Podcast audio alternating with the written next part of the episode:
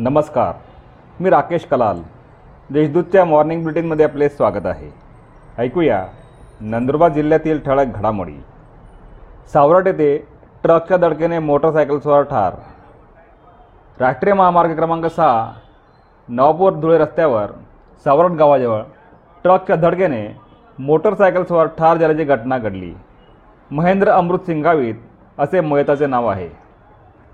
कत्तलीसाठी अवैधरित्या बांधून ठेवलेल्या एकशे अठ्ठावीस गायींची पोलिसांनी केली सुटका.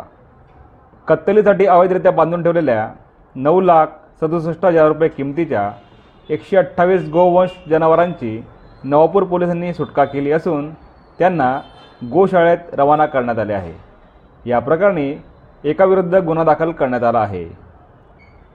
गौण खनिजांच्या वापरकर्त्यांनी परवानगी घेणे बंधनकारक. गौण खनिजांच्या व्यावसायिक वापरकर्त्यांनी कायद्यानुसार आवश्यक रॉयल्टी परवाने आणि वाहतूक परवाने घेणे बंधनकारक आहे. या नियमांचे पालन न केल्यास अवैध गौण खनिज दंड आणि कायदेशीर कारवाई करण्याचा इशारा परिवीक्षित तहसीलदार पुलकित सिंग यांनी दिला आहे. मुख्यमंत्री एकनाथ शिंदे पुढच्या महिन्यात नंदुरबार दौऱ्यावर.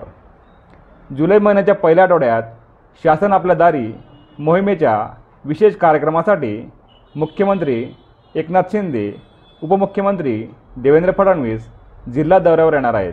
या कार्यक्रमात जिल्ह्यातील सुमारे पंच्याऐंशी हजार लाभार्थ्यांना लाभ देण्याचे नियोजन आहे अशी माहिती आदिवासी विकास मंत्री डॉक्टर विजयकुमार गावित यांनी दिली.